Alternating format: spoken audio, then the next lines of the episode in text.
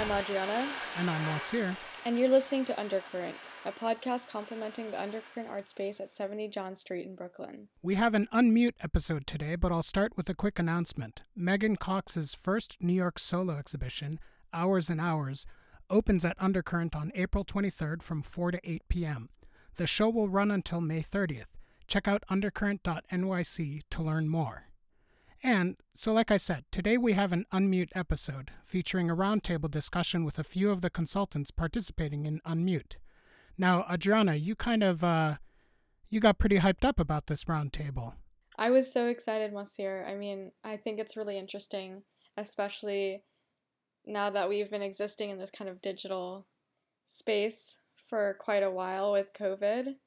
In terms of the art world, it's really interesting to get like so many different, viewpoints. The consultants aren't all from one sector of the art world. They're gallery owners, curators, artists themselves, critical thinkers. So it was really enriching to have this conversation with them.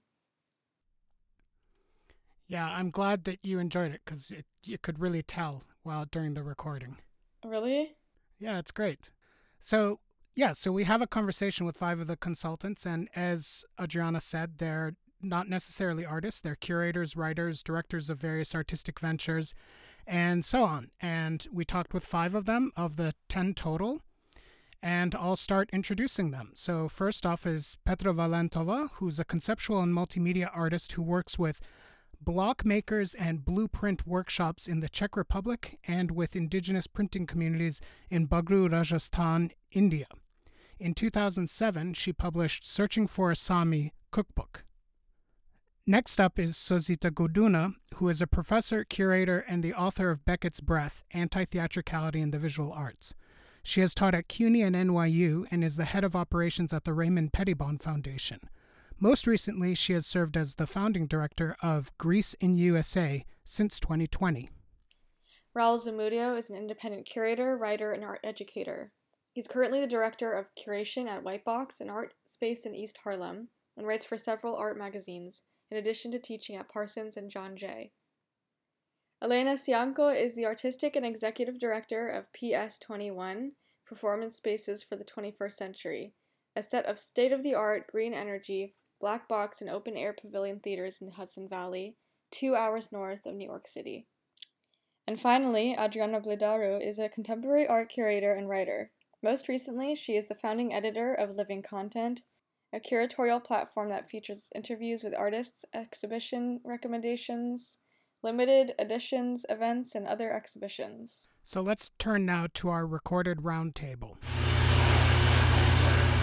Thank you, everyone, for participating in this roundtable of the Unmute Curators for the 10002 version of the Unmute project. And I'm going to ask everyone at the roundtable to briefly say their names so that the listeners can associate a voice with a person. So let's start it off. Hi, my name is Adriana Blidaru. Thank you so much for the invitation, and I'm really excited to be part of this conversation. Hi, my name is Petra Valentova. Thank you for having me. This is wonderful. Thank you. Good evening, everyone. My name is Raúl Zamudio, and thank you very much for the invitation as well. Hello, everyone. My name is Sozita Goudouna. I'm also very excited to participate, and thank you for the invitation. Hello, Elena Sianko from New York City. Thanks for inviting everyone. So I wanted to ask you all in general, what actually attracted you to the Unmute project to serve as consultants in it? I was nominated by the Czech Center in New York, where I live and work. And I was very grateful and also very honored. For me, it was an opportunity to, I knew about the project or about the residency, because I am on a mailing list from the Czech Center, and I followed the artists. And for me to be consultant was an opportunity to really get deeper into a project and follow a group that I was assigned to the deeper and really see all of the videos, talk to them, get to meet them. And I got very, very excited about their progress and about their work, how the questions and that they had ways how they resolved them, progress that they were making. I was very interested in creative minds, in how you would bring together artists of two different backgrounds and unrelated, seemingly unrelated disciplines with very different foundations in their life training, life experience, point of their careers, where they are. And that seemed the most fascinating, because creation of ideas and new kind of directions in your creative work is elusive. So that kind of feeding off a certain exchange, dialogues and conversations was probably the most fascinating and interesting to me. I was also interested in what Elena just described, but also in the hybrid nature of this of the ethnicities, and having also been in Europe and various different cities, the transition to the US. I'm very interested in the way European collaborators working with the US artists. So together with the interface of different media, I find this very fascinating, the continental Europe or other areas, the periphery of Europe, working with artists who are based in New York. Yeah, I think for me as a curator, it was really interesting to see how this conversation would occur on an online platform between two artists that never met each other and have had no idea about each other's work. So I thought that would be kind of like an interesting experiment and an interesting like chemistry experiment almost between two artists. And I was really excited to see how the communication would flow between them and what would be the final result, and just what is the actual brainstorming process between these two people that are trying to create an artwork together. And for me, as a curator, as I said, it was just like a super interesting way of having inside access to that. I was also fascinated by this moment that we're all been cast into with the pandemic, and how these two artists would negotiate virtually, and also as a way to kind of get a purview about their mode of working and collaborating, and also how I could somehow add to that discussion and see myself or position myself more as a kind of mediator of some sort. I also had another much more selfish reason, and that is I'm always interested in getting to meet artists that I don't know at all, just for my own projects in the future. So that was very fruitful. And then also I specifically wanted to work with Gabrielle because I'd actually worked in Lithuania and I had a wonderful time there. So I wanted to, I guess it was a bit of melancholy or even nostalgia for me. Firstly, apologies if I'm glitchy, but such is the byproduct of existing online at the moment, right? I was really interested in 10002 as this kind of digital space, and I was really interested in how art making can move into these digital spaces and perhaps not be a facsimile of the real art world, whatever that means, but something that can actually create equity and accessibility to everybody. I mean, obviously we know that, you know, the web and technology has so many fraught facets to it, including, you know, surveillance and racialization. But something I've been thinking about is the internet or the digital turn as kind of a leveling of sorts. And I'm wondering how you guys have experienced the shift to the digital, how you see it personally, and if you think there is perhaps potential for a better future in the art world because of it. Well, I think I can go first. I think of course everything you know, has been translated from the offline into the online in this past year or so. And I think we've seen a lot of inventive ways and interesting ways in the art world of doing that and translating full exhibitions or projects, archival projects even, into the online world, and kind of in a way like offering access to a much broader public and an international public.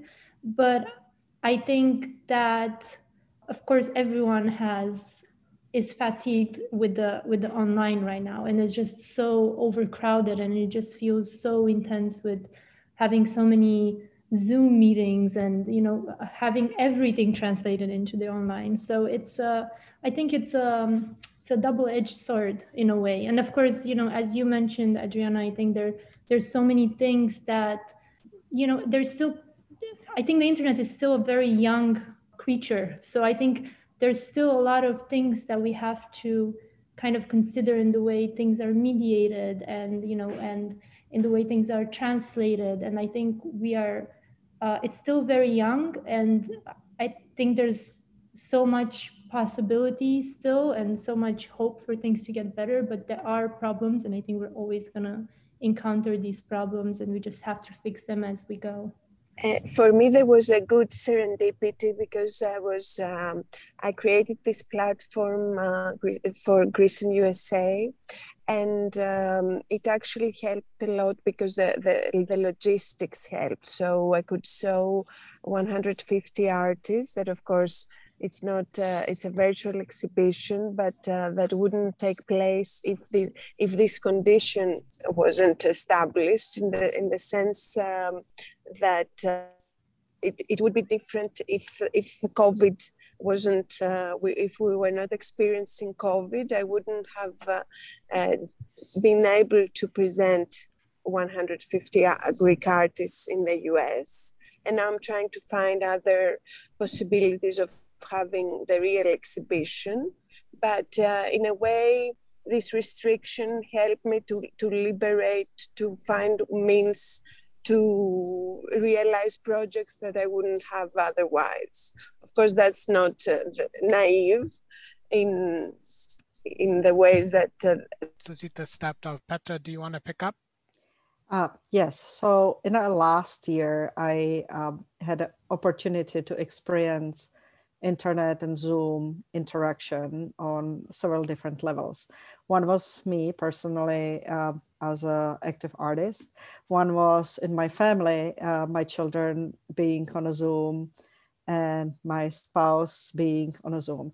So I would say it's sometimes sweet, sometimes sour, sometimes great, sometimes horrible. There's a lot of frustration, definitely, when it comes to lack of personal contact, especially for my children. At the same time, I, as an active artist, participated in an exhibition that was online and brought us artists together with several Zoom calls and virtual studio visits. And I thought that it was wonderful. Like I could open up the door to my studio to the people that they're you know, apart. They are on different parts of the US. So I would say I am optimistic. Yeah, I would still tread it lightly. For certain people, it works. For certain, I would say, as my children are doing online school, that is very difficult. But in terms of art and art practice, I am cautiously optimistic. Definitely Unmute and me interacting with the artist was exciting. It was something new, something different. And I was excited to see how the artists that I worked with interacted and how they were becoming more and more comfortable over the period of weeks, and how they were able to share actually very, very personal things. And I would agree with Petra and Adriana, and would highlight a dichotomy of a different sort. The internet experience highlighted for me the essentialism of how much we value art, right? I watched a ton of amazing productions from Poland, from especially German-speaking countries, and theater that are invaluable in my experience as a curator. that I would have not been able to see otherwise. I was a beneficiary of amazing conferences with artists, presentations, just like Petra, with so many more voices and people that we would not be able to bring otherwise. And at the same time, it all highlighted for me the precariousness of lives of American artists, independent artists, that with all this largesse of internet experiences and accessibility, I did not really see the vector or the kind of a push to really see how the experience of being a working artist in the US at the current moment is going to be changed. And just my communication with both American-based artists and European-based artists, especially in luckier countries like Belgium and Germany, highlighted really for me that incredible kind of lack in the way we in the US look and think about how to maintain artistic life and what resources and foundations are essential. I think it's fantastic that there's more communication and more accessibility to a larger audience for artists who probably would not have that kind of route in the more kind of conventional art infrastructure. But at the same time, it's sort of like listening, you know, to a classical composer through Spotify or watching a film on Netflix when you know very well that directors envision that for the screen.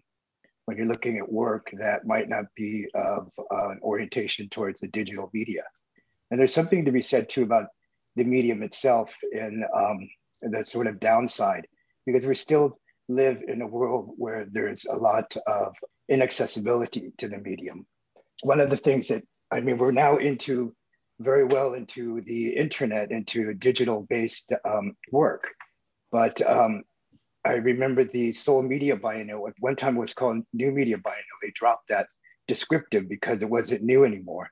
And one of the things that I remember very well about a criticism of it was the overemphasis on the technological aspect of it, as if it's some kind of, as if it's going to be the elixir that everybody needs. But in fact, it's just a wolf in another sheep's clothing in one sense, especially if you don't have access to technology. That question of access was really behind Adriana's question, because it was this idea of how, whether the digital consortive, does it actually have this leveling aspect to it, or is this something that we're just telling ourselves that it's opening up these doors and making it possible to see all these other artists, but it's still within the pool is slightly larger, but it still actually fits into the same kinds of, the variables are still somewhat similar. What I was wondering was about how, if we imagine that the pandemic is coming towards its close, like how will these questions about access inform what the quote unquote after looks like, which is to say what changes in this in the cultural space over the last year and a half do you think will be permanent? What sorts of things will never be the way they were? What sorts of things will sort of fall back, and will these kinds of questions about access, etc., find a hybrid response with the return of a more, material sense of gathering? I've been thinking about NFTs, non-fungible tokens, a lot, just because it's been all over my feed and all over the news, and whether I align myself morally with this is like obsolete or like not interesting enough. But I'm just thinking about this like turn to the digital, especially for the example of NFTs, and it feels more pertaining to everybody. It feels like it could be accessible to anybody because it's digital and because we feel that the digital is something so colloquial perhaps. But in reality, NFTs for me signal like the privatization of images in the same way that we put a price to artwork. So I'm wondering, how can we perhaps move or have a hybrid between the digital and the real, whatever that means, and not reinstate institutional violence or institutional hierarchies? I just read today on an artist's feed, an artist works a lot with digital media, how institutions are actually asking him to do all these digital commissions without offering him any pay, any fee for his work. And in a funny way, he was basically, he was saying, I will charge more for digital commissions now than for actual physical work. And I thought that was very funny because, yeah, I think our perception of the digital and what is possible in the digital, we associate that with, yeah, like this idea of accessibility and democracy. And but in reality, everything that happens there actually has consequences in the real world as well. And, you know, labor in the digital for an artist is as real as it is in a studio. And I just think these two things, they can't actually be separated. They're actually very interconnected. And I think we have to see them as such. And I think we have to understand that.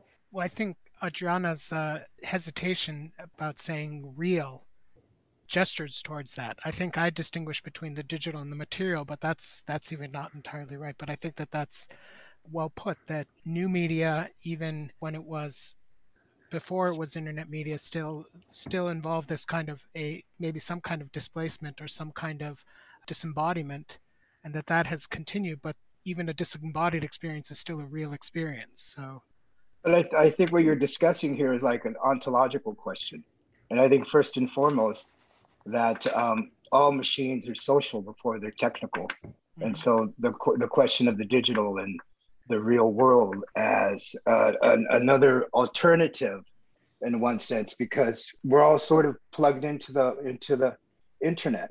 Kids that are growing up today with cell phones, and they think that that's just the mode to be, when in fact, that was one of the contradictions that I faced very early in this project that I did in the media biennial, because I was asked to select artists from the Americas. And it's like, are you talking about an artist from New York or somebody from Guatemala City that doesn't have that kind of technological accessibility? I mean, it's an innate contradiction, even before we begin talking about ontological issues about the digital and dematerialization, as opposed to the more material type of art that we're sort of accustomed or pre-pandemic. It is a very interesting question. I worry about the hierarchy that it creates, that this new digital world or accessibility creates. Yesterday, we were listening in a car, an article podcast about NFTs and blockchain, and it was fascinating because it's all over us right now. And so I personally work with block printers in a village of Bagru in the middle of Rajasthan. And we are trying to give a voice to the women who work there. And I was thinking, I mean, I love the idea of blockchain and attaching it to the design that they create that could go with them forever. And then I was thinking while listening to this podcast, like, is it really doable? Like, who would do it? How? And I really, really worry about the hierarchy and the discrepancies that this technology or our accessibility will create between countries and people, even within the same countries. And as you said about the artists, like, is it artists in New York or Guatemala City? Like, do they have the same access to the technology? But I'm talking about the whole world. Like, do we know that this pandemic showed that even within USA, that there's no children in certain areas are struggling because they can't get internet access and they can't go remote school. And like, are we going farther with this? Your phrase, variables staying the same, was really key for me. And my question is, would this internet change these variables that need to be changed? And that's really a kind of a million-dollar question, because all other things being equal, you know, there is an assuming that even in the most disadvantaged neighborhoods and all these hugely entrepreneurial, business-oriented companies in America very quickly offered free of charge internet access and this and that. But the real question was that the experience of the kids from certain class of families was simply not equal, even if digital access is there. And so ultimately, I'm just hoping for the equalizing experience. We can actually get offline and start thinking about what are the structures offline that can be the kinds of structures where the variables will begin to shift. So in a way, the opportunities or the discrepancies and problems regarding access that the internet, that moving to the internet has underscored, are providing somewhat perhaps paradoxically a path forward for addressing those questions of accessibility and inequality even outside of the internet space. Absolutely. Not that it was a novelty, but it simply highlighted this even stronger. It heightened the contradictions, as they say. That's correct. Yeah. But at the same time, the best way to kind of deal with these contradictions is to actually make them visible, right? You know, I guess it depends how you want to see it, but I guess it is important to make them visible first so you can act on them. And the pandemic has definitely made infrastructure very visible in the sense that we, in terms of Undercurrent, you know, you take the MTA to Dumbo and you go and you visit the space, and you may not think about the MTA because it's always there. But once we were in lockdown, we suddenly needed a new infrastructure to be able to make this sort of stuff possible. And now we're paying for Zoom. And now we're giving Zoom basically free advertising constantly because it's become just a form of our life, a form of infrastructure in our lives, where earlier something like the state or the city would provide that kind of mode of connection. Yes, public infrastructure, public works would provide equalizing mode of connection for citizenry rather than Mr. Zoom or Mrs. Zoom. At the same time, we cannot overlook, however, I think this paradigm shift that we don't yet know how it will evolve. So even with the blockchain economies and the cryptocurrency, we are very skeptical, but we know that third economies have been helped with this different exchange. So we are in the beginning of something that can be a game changer. We cannot know yet.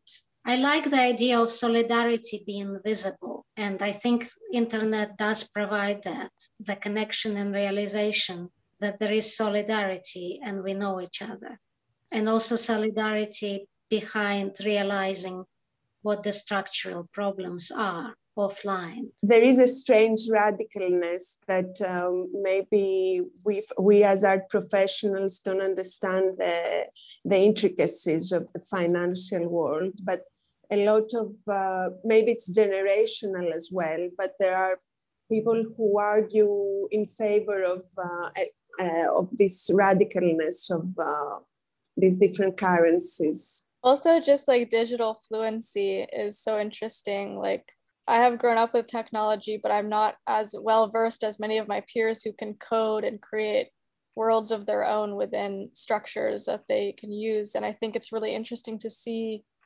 how the digital can be very malleable, and that it is a facet of world creating. You know, it's an extension of a desire for autonomy, especially for my age group. There's a lot of freedom in creating your own spaces, creating your own chat groups, creating your own breakout rooms, which is really interesting in the idea that you're creating your own space. You're not just living like looking and yearning for a gallery or representation. You're creating your own idea of that, if that even exists. And I think that there's so much to be thought of, not just in digitality as like a tool, but like as an idea, as like a spirit, as like a yearning. So yeah, I'm so excited that Unmute is happening, and I'd like to circle back to kind of your guys' experiences with that. Maybe Masir, do you have a question about? I did actually want to build on what you were saying about these creations of spaces, etc., because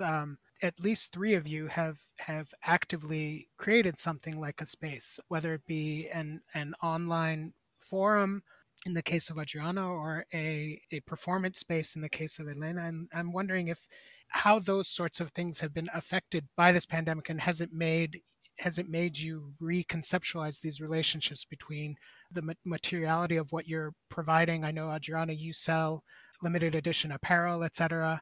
And obviously, Elena, your space is a physical space out in the woods. And then also how they have a digital presence as well. Are you reconceptualizing the role of the digital presence in this sort of, in what you're doing? For Living Content, for my project, I think it was I actually started doing a series of limited editions when the pandemic was just hitting in March last year, and everything got super delayed. So from a technical point of view, that was a very difficult task to bring to completion. And we kind of had to put it on hold for a long time. We just released it this week. So I think what I had to focus more on was basically this whole discursive part of the website that was already there. Like, the platform had that, in the sense that I was doing studio visits with artists, and I was doing studio visits a lot of the times with artists in New York, like actually going to their studios in person, and everything migrated online. So I just had to basically move these conversations on Zoom. So for me, it wasn't necessarily a huge transition, but I think it was definitely something that I took advantage from the point of view that a lot of my public was like online, and suddenly, you know, I just saw an exponential growth in like how the public was interacting with the content that I was putting on. So, and that encouraged me to put on more, and, you know, and it kind of actually grew a lot in this last year, I would say. On our end, we introduced a lot of new digital initiatives that are applied.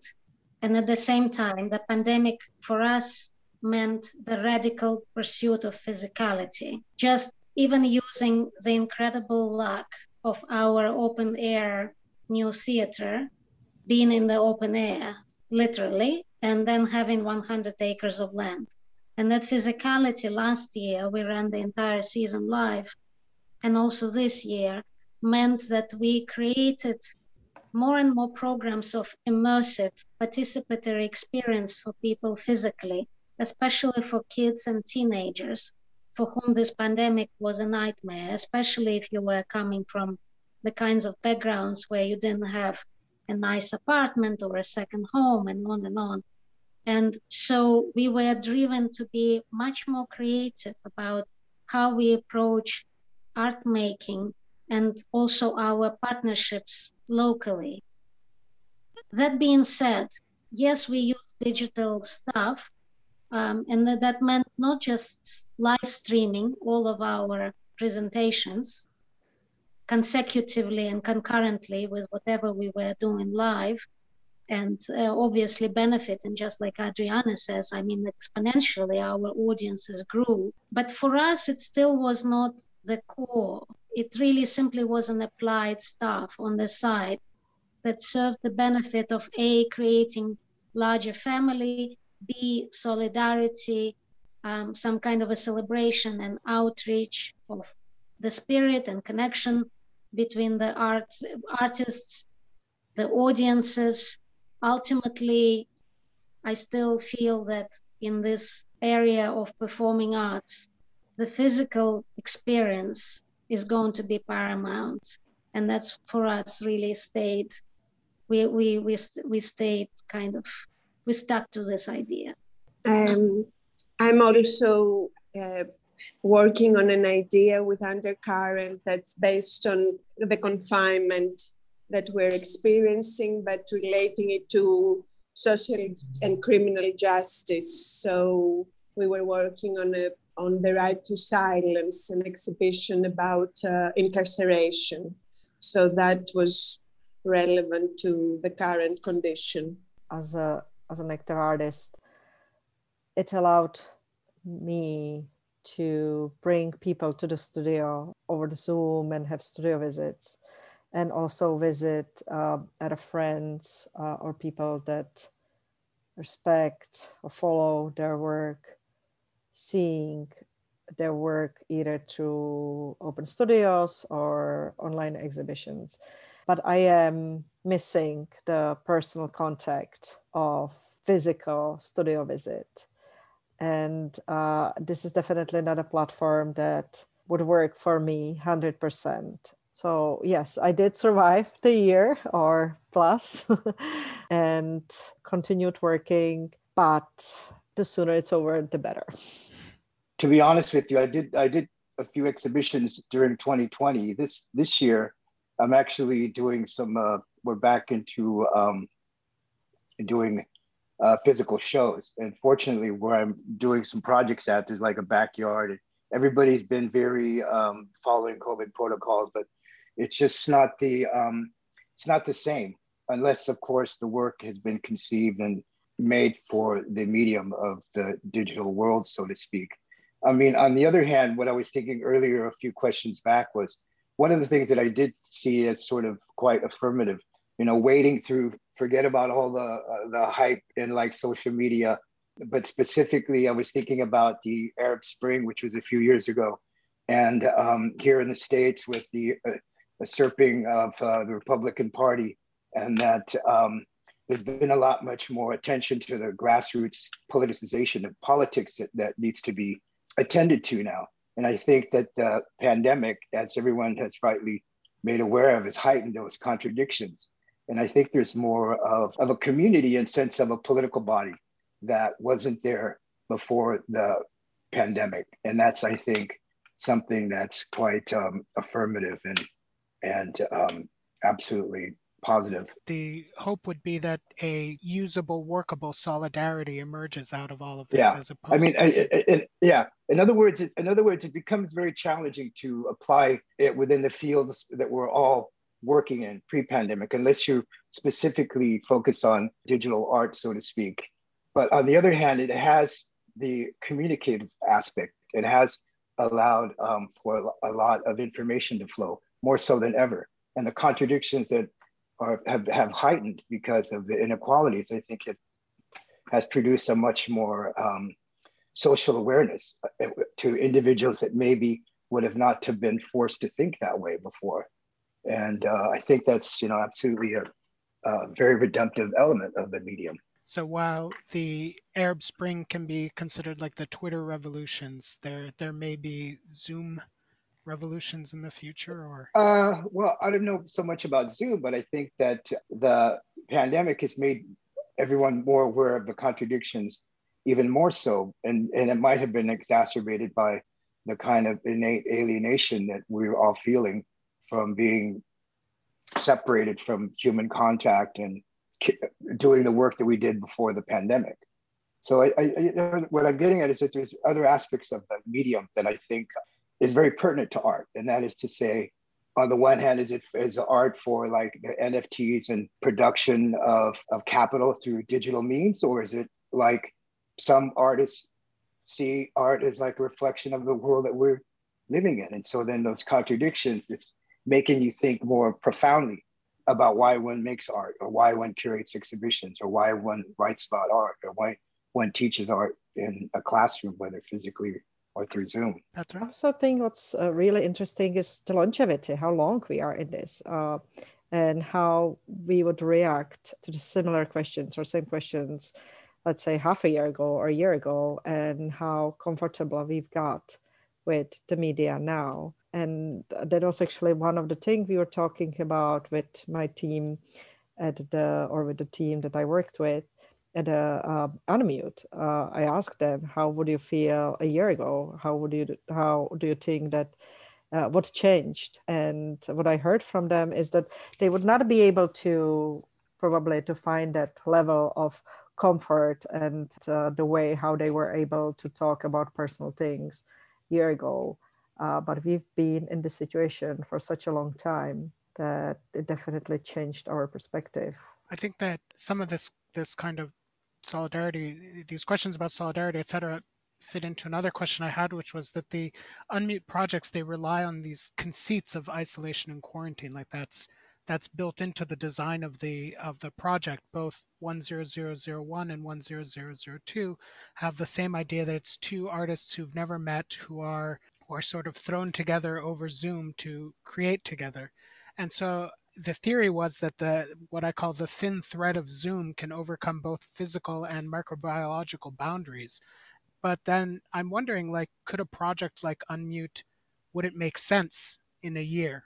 Would every conceivable artist be so sick of Zoom, or will every single artist, or will things have returned to something resembling normal enough where it would be kind of weird, if not a little bit perverse, to try and return to how things used to be, where everything has to get done over Zoom? Absolutely, Moshe, absolutely. And that's only because, you know, we are all interested in artist mobility, number one.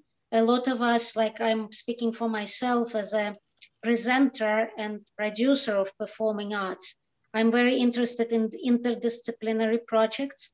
And a lot of times it's simply practicality to foster a lot of connections and new ideas among artists, at least at the stage of inception, and even exploration of ideas before, let's say, you go ahead and commission a project or you create a residency to continue some kind of a project. I think in terms of practicalities, those connections are simply invaluable, and they will be, and all this digital stuff really showed us how valuable and helpful on a very practical level it can be. And, you know, creativity is kind of not bound to digital or physical. It exists like a noosphere in a way, you know? And so absolutely, in a year, I do believe that it can be absolutely valuable for somebody to be connecting to an artist of a different medium and experience. And then, of course, to say a banality is that also saving on travel, but that's probably something that is not as key to my argument. I also think that definitely, number one, we got so much practice, all of us, in, you know, over the past few months. And then there's this incredible freedom that we can connect with anybody around the world. And I think it's fascinating. And my feeling that I had from Unmute was like, please, more of this, like bigger accessibility, like more for the artists, like everywhere, please, let's do it.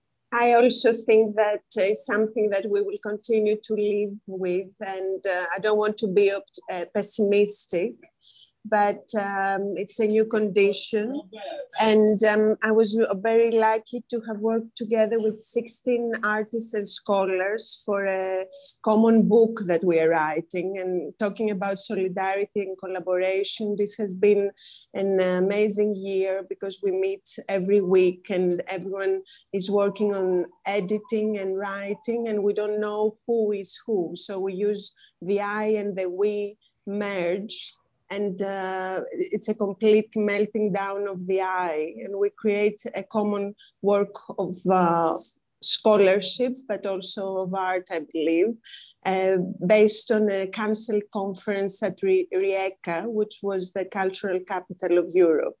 And that has been a great challenge for all of us from different parts of the world. And it reminded me a lot of the process of Unmute. You guys, this is so amazing. Like, I also have been editing some of the videos this whole time, and it's like, it's such an interesting process seeing these, you know, partners come together. There's a lot of hesitancy, there's difficulty with scheduling, but it all makes for a really interesting process that, if not the same as real life, it takes on a new potency in the way that people connect. And I don't know, I'm so happy that you guys have been a part of Unmute and, you know, lending your intelligence and your craft and your mind to these groups.